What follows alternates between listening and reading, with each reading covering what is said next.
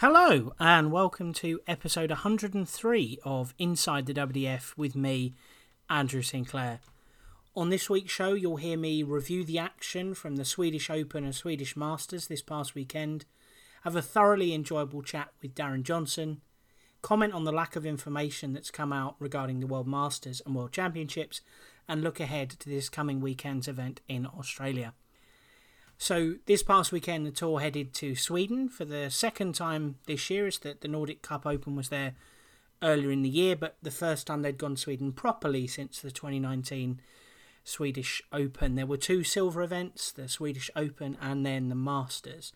The titles in the Swedish Open were won by Kai Fan Leung and Lorraine Winstanley, with Dennie Olde Kalter and Aileen de Graaf picking up top honours in the Masters tournament. It was good to see the Swedish Federation use DartConnect for the weekend, although I, I found it quite interesting that they only used it for results in the earlier stages. So I've seen that done, you know, in places like the USA and Canada for events before, but I've never really seen them do that with a European event before. In the past, they've had tablets for all the boards, and every board has had the live scoring during the tournament. Just adding results isn't quite as good as having live scoring everywhere, but it's still a good system, and I would rather some DartConnect over none. All in all, the, the standard in Sweden seemed to be pretty decent for, for the most part. I know the men's final on the Saturday, the Swedish Open, was probably probably both guys weren't too happy with their performances in that one, but otherwise, really good standard across the weekend. Uh, and they were streaming too, so in my eyes, that puts the Swedish Federation ahead of a number of others. So good on that front in terms of the, the winners, it was nice to see Kai Fan Leung pick up a title. He made that commitment to living in the UK while he was a PDC tour card holder. We then had the pandemic, and I know he had a pretty rough bout with COVID last year and then dropped off the PDC circuit at the end of 2021. He stayed in the UK since then and tried to do some of the WDF circuit this year. He's not had tremendous returns. He only had nine points to his name before this weekend in Sweden. But of course, he's a very capable player. And I always had the feeling that, you know, if he went to enough of these events, eventually it'd all click. And that was exactly what happened in Sweden. He beat Jeffrey Beckham, uh, Johan Engstrom. He beat him in a last leg decider, taking out uh, an 11 darter in that seventh and deciding leg beat Jelle Klaasen in the quarterfinals, Chris Landman in the semis, and Alexander Merkx in the final. As I said, it wasn't a top, top quality final. You know, they both averaged in the low 70s. I think they were both struggling for consistency at the end of a, a long day. Uh, but, you know, he beat what was in front of him, and that's all you can ever be asked to do. Uh, Leung didn't get anything on the, the Sunday, but it was obviously a good title nonetheless uh, and it puts him in a good position for, for the end of the year. He's not in a world's place at the moment, but you know, another run like that or a couple of deep runs, and suddenly you're in that conversation. My feeling is from you know what other people have posted and kind of calculations I've done and conversations I've had with people, I think that 185 points is probably going to be the cut-off for a world championship place. Might be a bit higher than that, but I would have thought if you've got 200 or more, you're certainly going to be safe. He's currently on 99, so as I say, a fair bit of work to do, but not unthinkable that he gets those points, certainly with a number of decent events left on the calendar that he's likely to go to. And look, you know, I won't have to, to worry about there not being Asian regional representation if him and Paul Lim come through the main table. So, yeah, definitely good to see him have a good run. In the other men's tournament, it was nice to see uh, Daniel de win. He's a very capable player was doing very well on the, the BDO circuit just before uh, the O2, where he played and I think got to the last 16. Uh, then has, has been doing the PDC stuff, not really on the WDF tour, but he's played some of the events this year. Was at the Dutch Open, was at the weekend in Antwerp, and then here played very well on the Sunday to, to beat Moreno Blom, Dave Pallett, Mike Gillett, and then Anthony Allen in the final. Denny's a very good player. And it looks at the moment as though we're going to have a, a stronger Dutch presence in the men's field at the WDF World Championship than we did this year. So in 2022, we had Richard Veenstra, Jules van Dongen, who, who was admittedly representing the USA but was Dutch born, and Ryan de Vries, who came through the qualifier. But 2023, we're looking at having Alexander Merkx, Moreno Blom, Jelle Klaasen, Richard Veenstra, and Chris Landman. At the moment, they're all in, in provisional places. And then you've got the likes of Oldekalter, Wesley Plaisier, Johan van Velsen, Ivo Laagsma. They're not far away. So could definitely be a stronger Dutch flavour to the tournament. And considering that the NDB are, you know, an important association within the, the WDF system, and the Netherlands has always had a, a strong history in that WDF system, certainly over the last 20, 25 years. You know, they're, they're going to be incredibly important moving forward. So the more of them in the tournament, of course, the better you would have thought.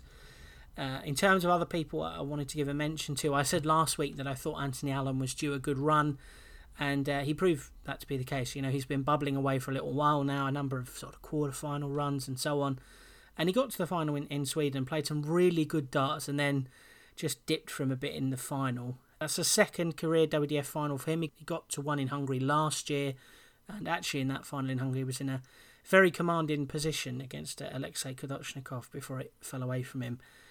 But I really don't think that first title is far away for, for Shaggy now. I know it'll be disappointing to, to lose in that final, but that first title isn't far away. And I've said it before, he's a very capable player. And I don't think at Lakeside this year he got to show what he's truly capable of. But I think if he got back there, which he is now well on course to do, he'll certainly give a better account of himself and show people why he's in that field. Chris Landman was someone I put in that same boat as Anthony Allen because he's he's been playing well and he had a, a very strong weekend in Sweden, getting to a semi final in the last 16. Jelle Klaasen as top seed. Uh, didn't tip him this time, but he had a very good weekend with a quarter final and a semi final. Uh, want to give a mention as well to a friend of the show, John Scott, who picked up a quarter final run on Sunday. And uh, although he lost 4 0 to Anthony Allen, he, he did have chances in that game.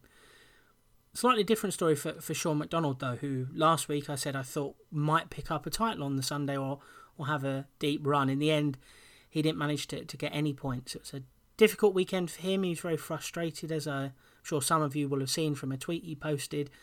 But, you know, he's now looking to get back to his best ahead of the British Open weekend in mid September.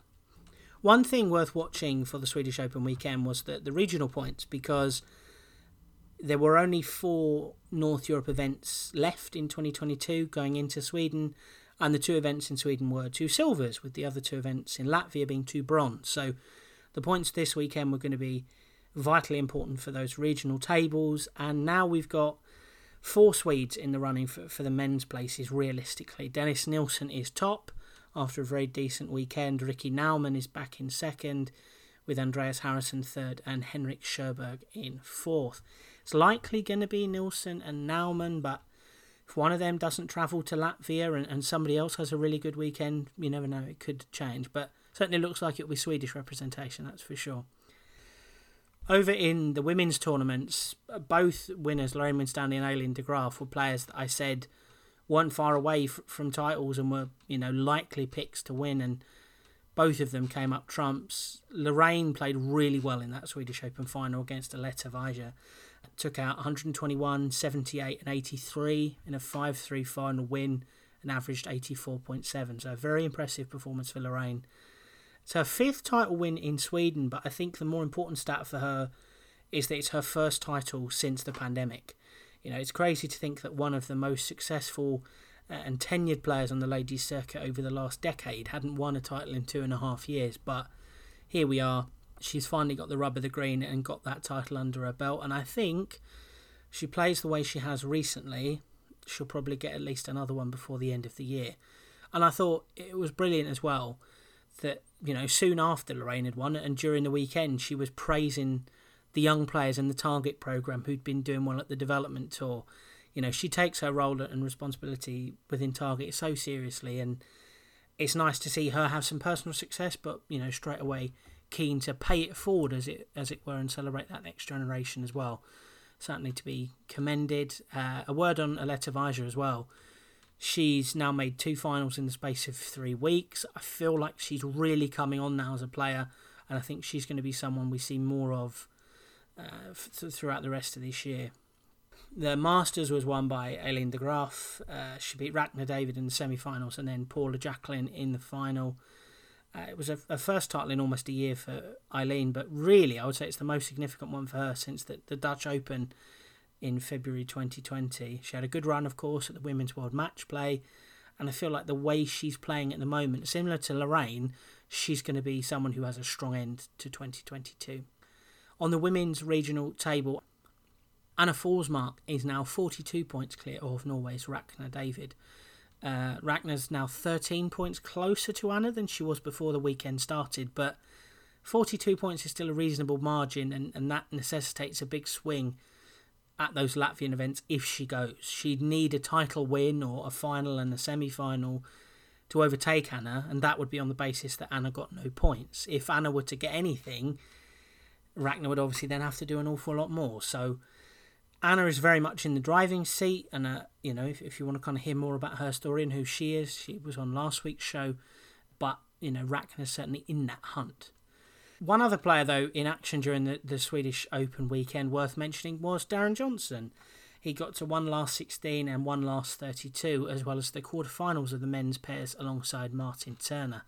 Darren and I caught up last week to discuss his career in the sport, travelling with Dennis Priestley, his time in the PDC, suffering a bad injury as he began to find a groove, getting onto the, the seniors and WDF tours over the last year, and believing that a first WDF ranking title isn't far away. I'm now delighted to be joined by Darren Johnson. Darren, how are you? I'm good, Andrew. How are you, mate? Yeah, good. Good to have you on the, the show. It's been a successful year for you on the WDF and, and seniors tours, but before we get into all of that, I want to go back to the beginning for you. How did you first get into darts? Oof. Oh, it's, uh, it's a long time ago. Uh, I'd have been probably about 13 or 14. Uh, and I got a, I had a paper dart board in my bedroom and some brass darts. I just used to fling them at it every now and again and watch sort of indoor league on the TV and watch Eric Bristow and John Lowe on that. And and then I got a little bit hooked on it and bought myself a proper dartboard, a set of Eric Bristow tungsten darts, which I wish I still had because they're worth a few quid now. and I just used to do like 20 minutes, half an hour, even every now and again when I was, when I was bored. When I got to about age 18 or 19, I was down in the local pub one night and the, the local dart team, they were short. And I said, oh, I can play darts. And they said, well, come on then. And uh, so I, I got up there, joined the dart team, won my first game, and then within no time I was sort of playing three nights a week. Maybe a year, a couple of years later, I got asked to play Super League. I think in my first year in Super League, I finished top of the Yorkshire County averages. Got called up to play for Yorkshire, and everything just sort of led on from there. Was darts a family sport for you, or was it just something that you were into? No, it was no good. No family played darts at all. I just had a, I just had a paper dart board, and just when I was born, I just there was there's no family history of darts at all. The first recorded PDC tournaments for you were 2004, but obviously prior to that, it was just you doing Super League and county stuff. Yeah, but uh, I was very close friends from um, from the from the pub leagues and Super League with Dennis Priestley at the time. Uh, this is well before he was uh, BDO world champion, and I, I, got to know Dennis, and we used to start practicing. I live about 30 yards from him, so we used to practice in the local pub, and then he said to me, "You need to give this PDC a try." So I did, and you know, just just went from there, just going around with Dennis, entering tournaments, and sometimes doing all right, sometimes doing rubbish, but it, it was something to do. I, have got no other hobbies, so just something, something to do, I suppose. Hmm. And did you play any, any other sports when you were a teenager, or was it just darts every now and again? No, I didn't really do any sports. It was just I did I did boxing at a very young age, but that you know at juniors, but it were just mainly darts. I just I sort of got hooked on darts from about fifteen or sixteen, and and that was it. Traveling with Dennis Priestley must have been pretty fun. Are there any standout stories from travelling together that you can share? I've got loads of standout stories, but I'm not going to share any of them while Dennis is still alive, unfortunately. I, I, hope, I hope that's a, you know, I hope that's a long time, a long time away. and he was someone who, of course, had mixed at you know the very top end of the sport, was a world champion, had, you know, had been at that elite level, and he was someone that was always you know a grinder, someone who was very tough to beat. Were there any kind of tips and tricks that he passed on to you to help with your game? Not really. He wasn't like that, Dennis. But just being around him, you just you pick things up. Um, basically, how to prepare yourself, how to conduct yourself, and be respectful to players, officials, put the work in, be dedicated, and that's about it, really. He, he was never a, a, a stylistic man. Say, you know, you, you know, your your stance is wrong because, and, you know, you're holding your arm in the wrong place because every single gap was different. What I learned from Dennis was, you know, how to conduct myself and how to deal with a defeat. Mm. Just dust yourself down and, and, and come back stronger next time when you were on the, the PDC circuit, you know, 2004, 2010, you know, playing regularly, playing in tournaments, then 2011 they introduced the, the tour card system. What was the reaction from the players when that tour card system came in? I can't remember, but I, I don't think at the time it, it wasn't a good reaction because the, uh, when it first came in, they were struggling to get 128 players. So it, it wasn't a good reaction, but the long term, I think people can see its merits now. Yeah, of course. And I imagine those, you know, that first Q school to get a card was very different to the ones you've been to in, in more recent times. Yeah, I'm not going to say the first ones were easy, but they were a lot easier than than they are now because right now it's absolutely brutal. And would you say that the, the kind of two phase setup now has, has made it more brutal than it was? Well, it has. The, the two phase if you're in phase one, by the time you get to phase two, by the end of the week, you're absolutely out on your feet.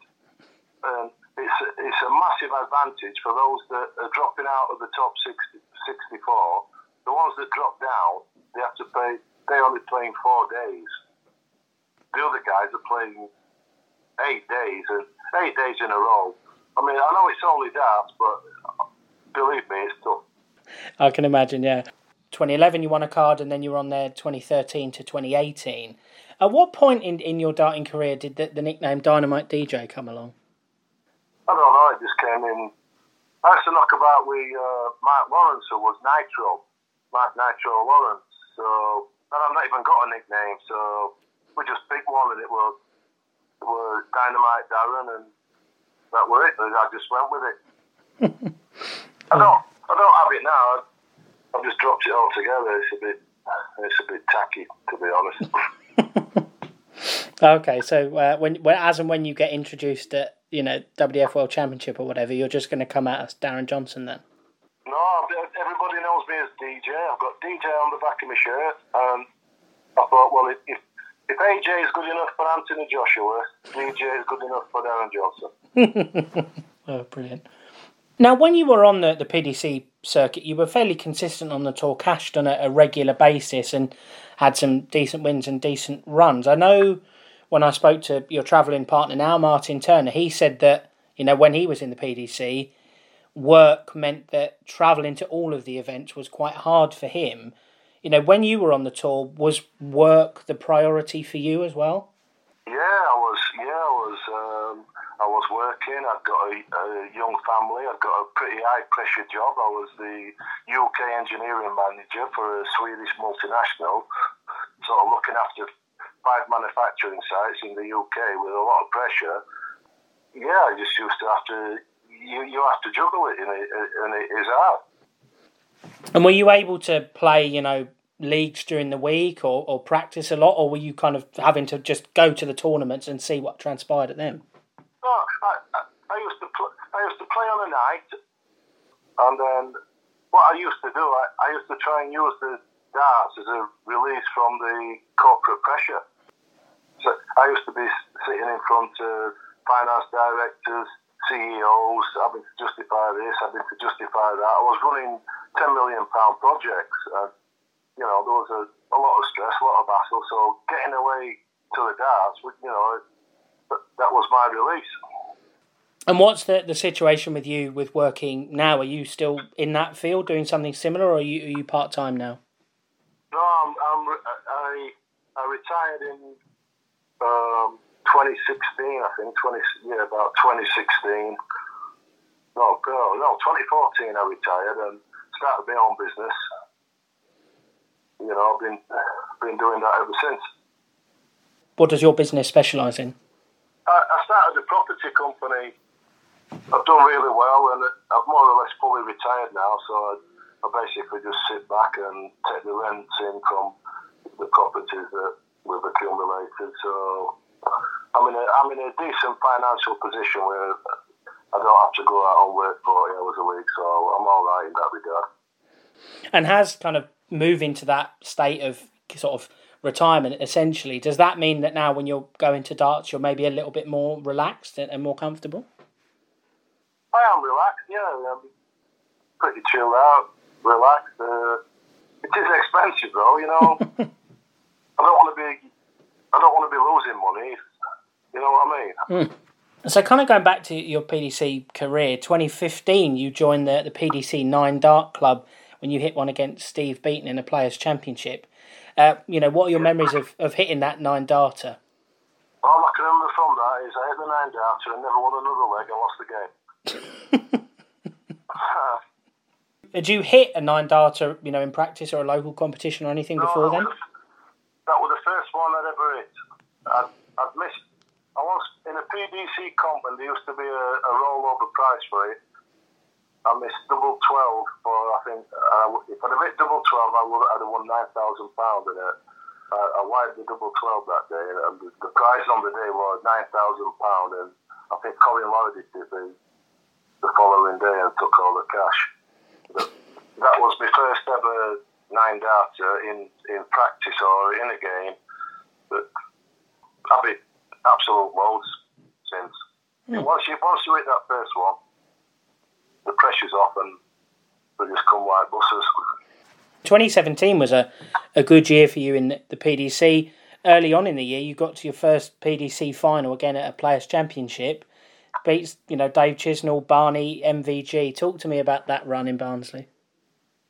I was playing really well at that time. I was relaxed, absolutely full of confidence.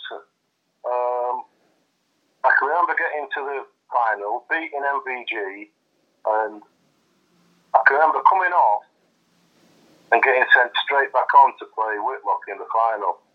Um, I think if I'd have had but I've had 20 minutes to calm myself down and get prepared and gone back on it. I'm convinced I would have won that that day, but I sort of came off and then bang, right, you're back on now, you're straight on. So uh, a glass of water, nine darts practice, and then on again. And so a, a disappointing final to lose, but you know, you said you were confident going in, so that must have just taken the confidence to a whole new level moving into the, the Euro Tours and the rest of the Players' Championships that year. It did, but uh, uh, towards the back end of that year, I tore a rotator cuff on my right arm, and that was unbelievable. I struggled for two years after that. I had to change my throw. I was playing in pain. But I, I didn't play pain free till at least two years after that. It just took ages and ages to heal a, a rotator cuff injury for a dart player in the throwing arm is probably the worst injury that uh, anybody could have. I would not wish that on my worst enemy. How do you think you picked the injury up? Was that just through playing darts? No, the the business we started, uh, me and my brother, we started a property business and we were buying old houses and knocking them about and swinging sledgehammers and doing this and doing that. And I just think uh, I did it on, on, on one of the uh, house refurbs we were doing at the time. But it just took ages and ages to heal. It was unbelievable. Mm. And in terms of the healing process, then, did you have to have surgery on it, or did you just try and let the, the muscles and stuff recover naturally? No, it, it was just it was just physio and rest, physio and rest, and I'd give it three months and think I'm all right again, and then I'd go to a darts competition and I'd, I'd just feel it again. Mm. It just it just went on for ages, and it it took two years to it. Apparently, it's a really bad injury for any for anybody to have. Mm. But when you're playing darts and constantly lifting your arm up and I imagine, obviously, incredibly frustrating as an injury, and you're playing in pain. But you know, having picked up that final, you got to a Euro Tour quarter final as well. You must have been feeling that you were going to kick on and really push on, and then kind of all got taken away from you. Yeah, story of my life, that mate. I remember listening to an interview you did a, a few years ago, and you were saying that, you know, prior to I think it was Q School 2017, that if you hadn't come through that Q School and got a card, you might have packed up darts altogether. When you were dealing with the injury, did you think about packing it in again? I think every dart player, when they're going through a bad patch, contemplates packing it in. But you know, you, you, your, compet- your competitive spirit kicks back in again, and it's just part and parcel of part and parcel of life being being on a downer. And or if I don't do something this weekend, I'm jacking in, and you know what it's like. I don't think I'm ever serious about jacking in. You just say you're going to jack in since coming off the, the PDC tour, obviously you've been a regular on the, the challenge tours. For some of that time, you were you know dealing with the shoulder injury and so on. But what have you made of those challenge tour weekends? Because they are pretty draining. I don't like them at all. I don't. I, I don't like two two competitions in a day. I think it's totally unfair on the players. I think they should double the double the entrance fee and double the prize money and have one tournament two competitions in a day does not do it for me at all, and I won't be playing any more challenge tours this year for that reason. You're saying you're not going to do them this year, but would you do them in future years or? I'm totally undecided. It depends how the WDF and seniors tours pan out. If I'm in the if I'm in the WDF World Championships, I can't see me doing Q schools during the, the lockdowns and stuff, 2020, 2021, were you someone that, you know, put the darts in the cupboard for a little bit, or did you kind of find a passion for the online games? No, I um, I built myself a bar in me in my garden. Uh, built myself a bar with a dart board, a good dart setup, and and I played as many online dart things as I could. I played absolutely loads. I think I did something like forty odd nights on it in a row at one time. It was absolutely. I, was playing more darts in lockdown than I, you know, than I, I played when I when I was supposed to be serious. And I mean, how important is having a, a good setup at home for even just practicing, but you know, online competitions as well? I never ever used to practice at all, ever. I just used to go out to the pub and play in local leagues. I never even had a dartboard at home. Um, since I put a dartboard up at home, I do at least one hour every day now. I would say to any young any young aspiring player, stick a dartboard up at home and just and just pound it at least an hour, two hours every day, and then the rewards will come. Something I should probably take heed of as well. Um, you get out what you put in. Well, I spoke to you know Martin Turner earlier in the year. A really enjoyable chat with Martin. He was saying that you know last year he kind of had to convince you to, to do the, the World Seniors events. But, you know, you've played really well in them, got to a couple of finals in the, the Open Series events. How have you found the seniors set up this year? It's been, I can remember Martin saying, have you, I can't remember where we were. This is, have you entered the seniors? I said, no, have I? Uh, why? Oh, it'll be all right. I said, oh, I'm not interested in that. I'm, I said, well, you're old enough. I said, yeah, well, I know I am. And I said, have you entered? He, he says, yeah. So I said, all right, then, mine. Uh, if you've entered, I'll, I'll keep you company and I'll enter it. So I just thought I'll give it a go and see what it's like. And to be fair, I have quite enjoyed it. It's been all right. Now, whether I do the tour next year, it just depends on how many TV spots they allocate to their order of merit. Mm. I, think, I think I'm fifth on the order of merit at the minute. Martin might be third or fourth. But if they're only going to give one TV spot to the top of the order of merit, then I ain't going to go charging the length and breadth of the country playing seniors for for one spot or finish as top. I'll just I'll still do it, but I'll just turn up at the TV qualifiers Hmm. and not and not be running up and down the country for an order of merit that only allocates one spot. So it all depends. Whether I do it next year depends on what they do with the amount of qualifiers.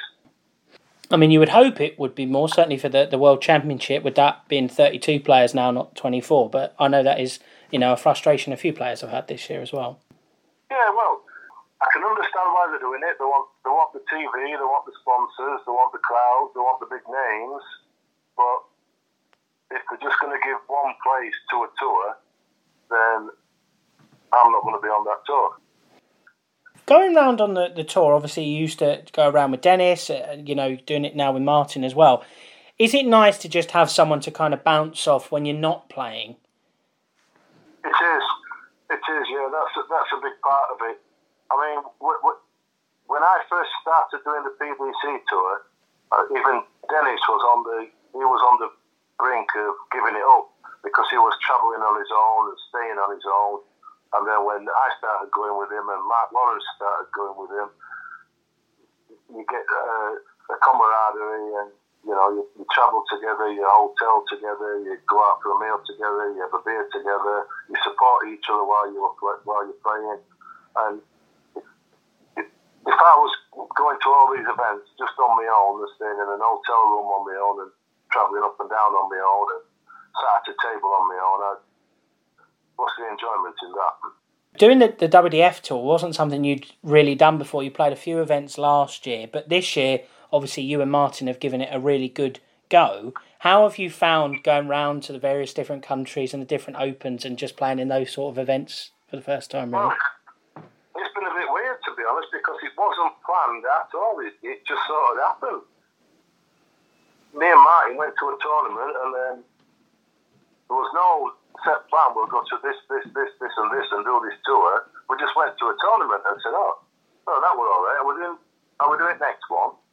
And then, you know, we did, we did another one and I thought, well, I'm quite enjoying this. But even though, you know, the prize money's not great it's not great, and it is an expensive tour. You know, you've got flights and hotels, and and I've got I have no sponsors. Martin has no sponsors. We pay for everything ourselves. So, it, you know, if I need if I fancy a different set of darts or a different length of stem or a different shape of flight, I have to go online and buy it. Martin has to do the same or catch it off another player. So when you put together the all the equipment you're buying and flights and hotels and trains and taxis, it, it becomes an expensive hobby, you know. Oh, for sure, absolutely. Despite that, you know, you have had success this year. You got to the final at the, the Denmark Open. It, you know, it wasn't a win, but getting to the final of a, a gold event must have been a confidence booster for you. Yeah, but to be fair, I've not even played well yet. To where I am now, I, I don't feel like I've played well yet. I know for a fact when I when I click, I will win one of these events very soon. You have got to another final this year as well. You got to the England Open final, but I know conditions that weekend in uh, Brean Sands were a little bit challenging for, for the players. Did they affect you? Did they affect me? Uh, it's the same for everybody, so you know an excuse on that. But what did affect me were when I won my semi-final, quarter-final, semi-final. I was playing absolutely superb. I was in the groove, absolutely. I was playing really well, full of confidence. Won my semi-final, and they said, right, the final will be played in four hours' time in a, in a, in another room. I to go back to us, Charlie, chill out, had something to eat, got a shower, started all over again, and when I got back four hours later and played the final, I was absolutely totally flat. So, I mean, that's what it is, and that, that, that's something I've got to learn how to deal with. And recently, I saw you, you got a run out in the uh, the online darts live league. How did you find that experience? Yeah, well, that were a bit of bit of a disaster. That um, I'll not go into it, but I ended up in an hotel an hour away from the venue. The guy in the shuttle bus, he picked me up at six thirty in the morning, which meant I, I had to be up at five thirty, get myself showered, shaved, get ready, a bit of breakfast, get picked up at six thirty, get to the venue for seven thirty, start playing at nine thirty. I, I did all right the first day. I was quite comfortable, and I was second in the group. And then they took me back an hour to the back to my hotel, which was a Ibis budget, no air conditioning, one of the hottest days of the year. And from getting back to the hotel about back about four o'clock in the afternoon, I never, I did not sleep one wink till I got picked up again six thirty the next morning. I just felt absolutely drained, absolutely knackered, and and then at nine thirty I had to start and and try and perform at dance again. And I was absolutely out on my feet. It was a bit of a bit of a di- disaster, but if they ask me back, I'm sure it'll be a, a, a different story. I'll, I'll, get everything right. Now I know what it's about as well, and I'll prepare properly, and I'll I'll be right next time. And you've got the, the Swedish Open weekend coming up this weekend. What else have you got lined up for, for the rest of this year in terms of tournament? Obviously, we've got the uh, Sweden Open this weekend. We set up to the airport at five thirty tomorrow morning, and then play. Me and Martin Turner play the pairs tomorrow night, and then I think I'm doing the British Open at Bridlington, and then I'll go down to the England Open at Ilfracombe, and I'm going to play the pentathlon that week as well. So that should be interesting because I've got absolutely no idea what that entails. Um, I think in October, I think it's the the last weekend of the seniors tour. That's in Manchester. Uh, if I'm not in the World Championships for the seniors, we've got the World Seniors qualifiers in November, think then that should be it for the year, unless there's a World Masters in Holland in December. But I've not seen any information on that. To be fair. Yes, I, I think they need, they need to pull their finger out on that one qualification for the, the WDF World Championship is now a you know a main aim and something you're pretty much assured of a place now. Is the goal for you now to, to try and get a seeded place for, for whenever that tournament is next year? Um, it's just to qualify for it. You know, everybody knows Lakeside, and it's a, you know it's a big part of the history of darts. Whether I'm seeded or not, I don't really care, but I'll, I'll try and be seeded. I've no plans to enter any other tournaments than the ones I've just mentioned. I think that that'll be two, got quite a few tournaments to go at and pick some points up. Um, if I'm close to being seeded after those, and there's a couple of events that just a few points will get me a seeded, I, I, I may book another, you know, something like Malta or Hungary or Afghanistan or, or wherever if, it, if, it, if it can get me a, a seeded position, I just might consider it. So I'll, I'll ring Martin up and say, pack your suitcase, so we're off again. and uh, just one last thing from me. I know in the, the past you've come out to the, the Chemical Brothers, uh, Hey Boy, Hey Girl as your walk on, but I'm pretty sure I saw uh, earlier in the year that you said you were going to come out to a Whitesnake number. Is that right? No, that's Martin came out to White. I think it was, Denmark. I think Martin came out to Whitesnake in Denmark, and it sounded brilliant, and all the crowd were loving it. So I just, I just said to Martin, I'm loving that. I didn't know if you were going to be uh, braver than him and come out to the last of the summer wine theme tune. No, that's that's Martin's thing, and I leave that. I don't want all to do with that last of the summer wine rubbish. That's Martin's thing. I'm coming out. I'm coming out to the Chemical Brothers Superstar DJ. Brilliant. Uh, well, thank you very much for your time tonight, Darren. I really appreciate it. I wish you the, the best of luck for Sweden and, and a successful rest of the year as well. Yeah, thanks, Andrew. I really enjoyed talking to Darren. He's been playing well this year in terms of results. Of course, the the finals at the Denmark Open and the England Open, and he's been consistently picking up points at the events he's been to. So I personally found it quite interesting to hear him say that he hasn't played that well in his opinion this year, and he really wants to step it up uh, heading into the, the World Championships next year. And have to say, I certainly enjoyed with the, the boxing on at the weekend. I did enjoy the DJ AJ line as well. One thing Darren mentioned in the interview, though, that I wanted to talk about was that there's been no real information about the World Masters in December. And that's something that's come up in a lot of conversations I've had on the podcast recently with people, but also just privately as well. The executives within the, the WDF think your, your Richard Ashdowns, your Nick Rolls, they've developed a, a reputation of not announcing things or not making announcements until everything that would be incorporated in those announcements is sure and signed off. You know, all the, the I's are dotted and the T's are crossed. Richard and Nick have said that on the show before. You know, they've made allusions to the fact that they don't like other organisations teasing future announcements with announcements, you know.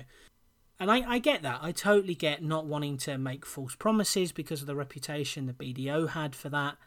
But we're less than four months away from the World Masters now, and if the World Championships is in January, you've got basically four whole months from the start of September. And, you know, in terms of the World Masters, the last official update on that was last year when the 2021 edition got cancelled. This year, there's been no confirmation of the schedule of the tournament, the invitee list, if there's going to be TV coverage, what that TV coverage is going to look like, whether it's even still on on the dates that are listed on the website, and whether it will still be in the venue, De Bonte Wever in Assen. Now, I'm working on the assumption that it's going to be in Assen. It's going to be that 8th to the 12th window in December but they've not confirmed that anywhere, and the players need to know. The federations can't cover the cost of the, the players that have qualified because it's going to be a large number. Not only have you got a longer than normal qualifying period because of the pandemic, but every nation within the WDF system gets allocated places based on their size and you know level of membership within the, the organization. So you think certain countries are going to have 20, 30 players going across to the, the World Masters the federations can't help everyone, and you know they won't be able to pick and choose who they do help. So all of that is going to have to be self-funded by the players, whether that comes through sponsorship or whatever. They're going to have to raise that money themselves, and it's going to cost a lot to come over to Assen, particularly for those who are coming from New Zealand or Australia or Canada or the USA or the Asian countries they need time to raise the money, get good deals on their flights and their accommodation, and so do all of that. They need confidence that the tournament is going to take place, what the prize money is going to look like, what the TV is going to look like, and they need clarification well ahead of time. Now, Nick and Richard said when they had been on the show before that the money for the World Masters was all confirmed, was all locked in a safe somewhere. Well, you presume that money's still intact, ready for this tournament, but again, I don't understand why it's been radio silence on the majors. Now, perhaps players are getting information behind the scenes that publicly isn't known about, but from conversations I've had, that certainly doesn't seem to be the case. Now, you know, knowing my luck, they'll probably have confirmed the World Masters and the World Championship by the time this goes out, and I'm just squawking into the void. But they really do need to, to pull their finger out, as a favourite expression of mine. And it's a similar issue with the, the World Championships. The World Masters is, in many respects, more pressing because it's sooner, but the World Championship is your flagship event. And I think there is more up in the air about the World Championships than there is at the World Masters. The Masters, obviously, there is a, a set of dates, there is a venue, all listed out, and, and whatever. The World Championships, we don't know where it's going to be or when it's going to be. And sadly, that the world we live in now, the less information there is in the public domain, the more you're going to get speculation mongers and rumour mills going, and then that then causes more issues for the organisation. And I think that the issue of the date with the, the, World Championship is interesting because, as far as I'm concerned, it has to be before Q School.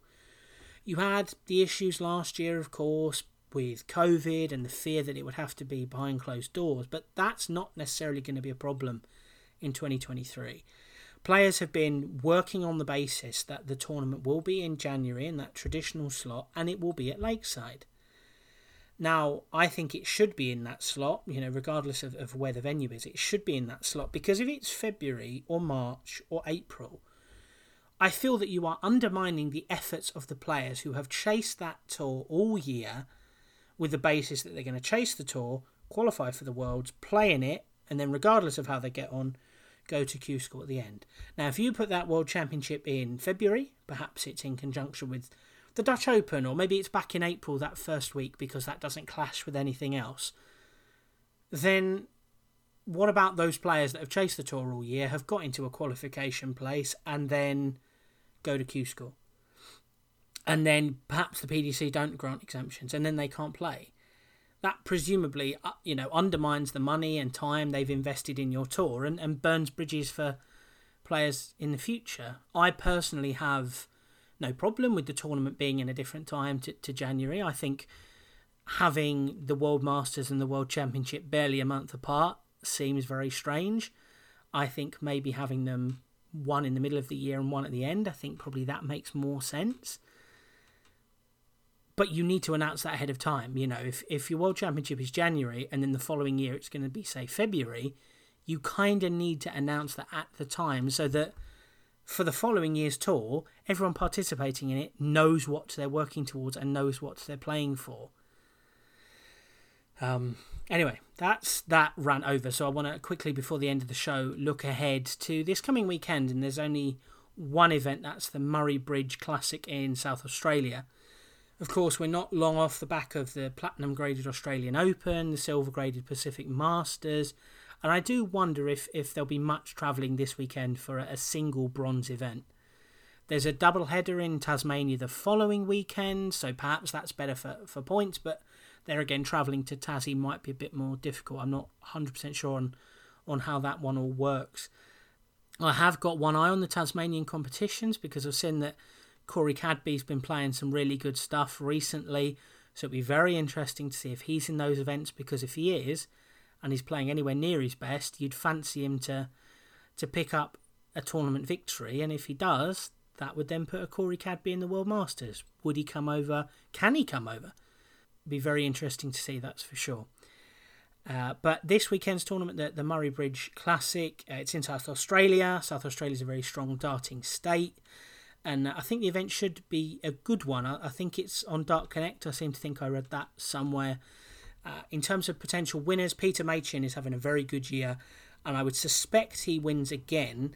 Uh, but if it's not him, I, I, would have thought it'd be Aaron Morrison, who very good combination finisher and is usually there or thereabouts in these kind of events, or Scott Hallett, who, who really broke out of the Australian Open, had a fantastic weekend. And uh, I think if he plays a similar standard to that, he would push Machin or Morrison very, very close In terms of the ladies, Kim Mitchell is, is South Australia's strongest player. She's someone I've spoken about in very glowing terms already this year, and I think she would probably come out on top unless uh, you get Tori Kewish travelling. But even then, I, I think Kim's pushed Tori very close this year, so it's not a foregone conclusion as it might have been a couple of years ago where Tori just won everything. Uh, she'd probably still be favourite, but I think Kim would push her hard. But that's all for, for this week. I look forward to following that event. That's all for this week. Big thank you to Darren for his time and to you for listening. Your support is always greatly appreciated. I'll be back in two weeks' time for episode 104. But in the meantime, you can follow me on Twitter at AM Sinclair97. You can follow the podcast at Inside the WDF. You can like the Facebook page Inside the WDF and you can rate, review, and subscribe wherever you get your podcasts. I'll see you on the other side.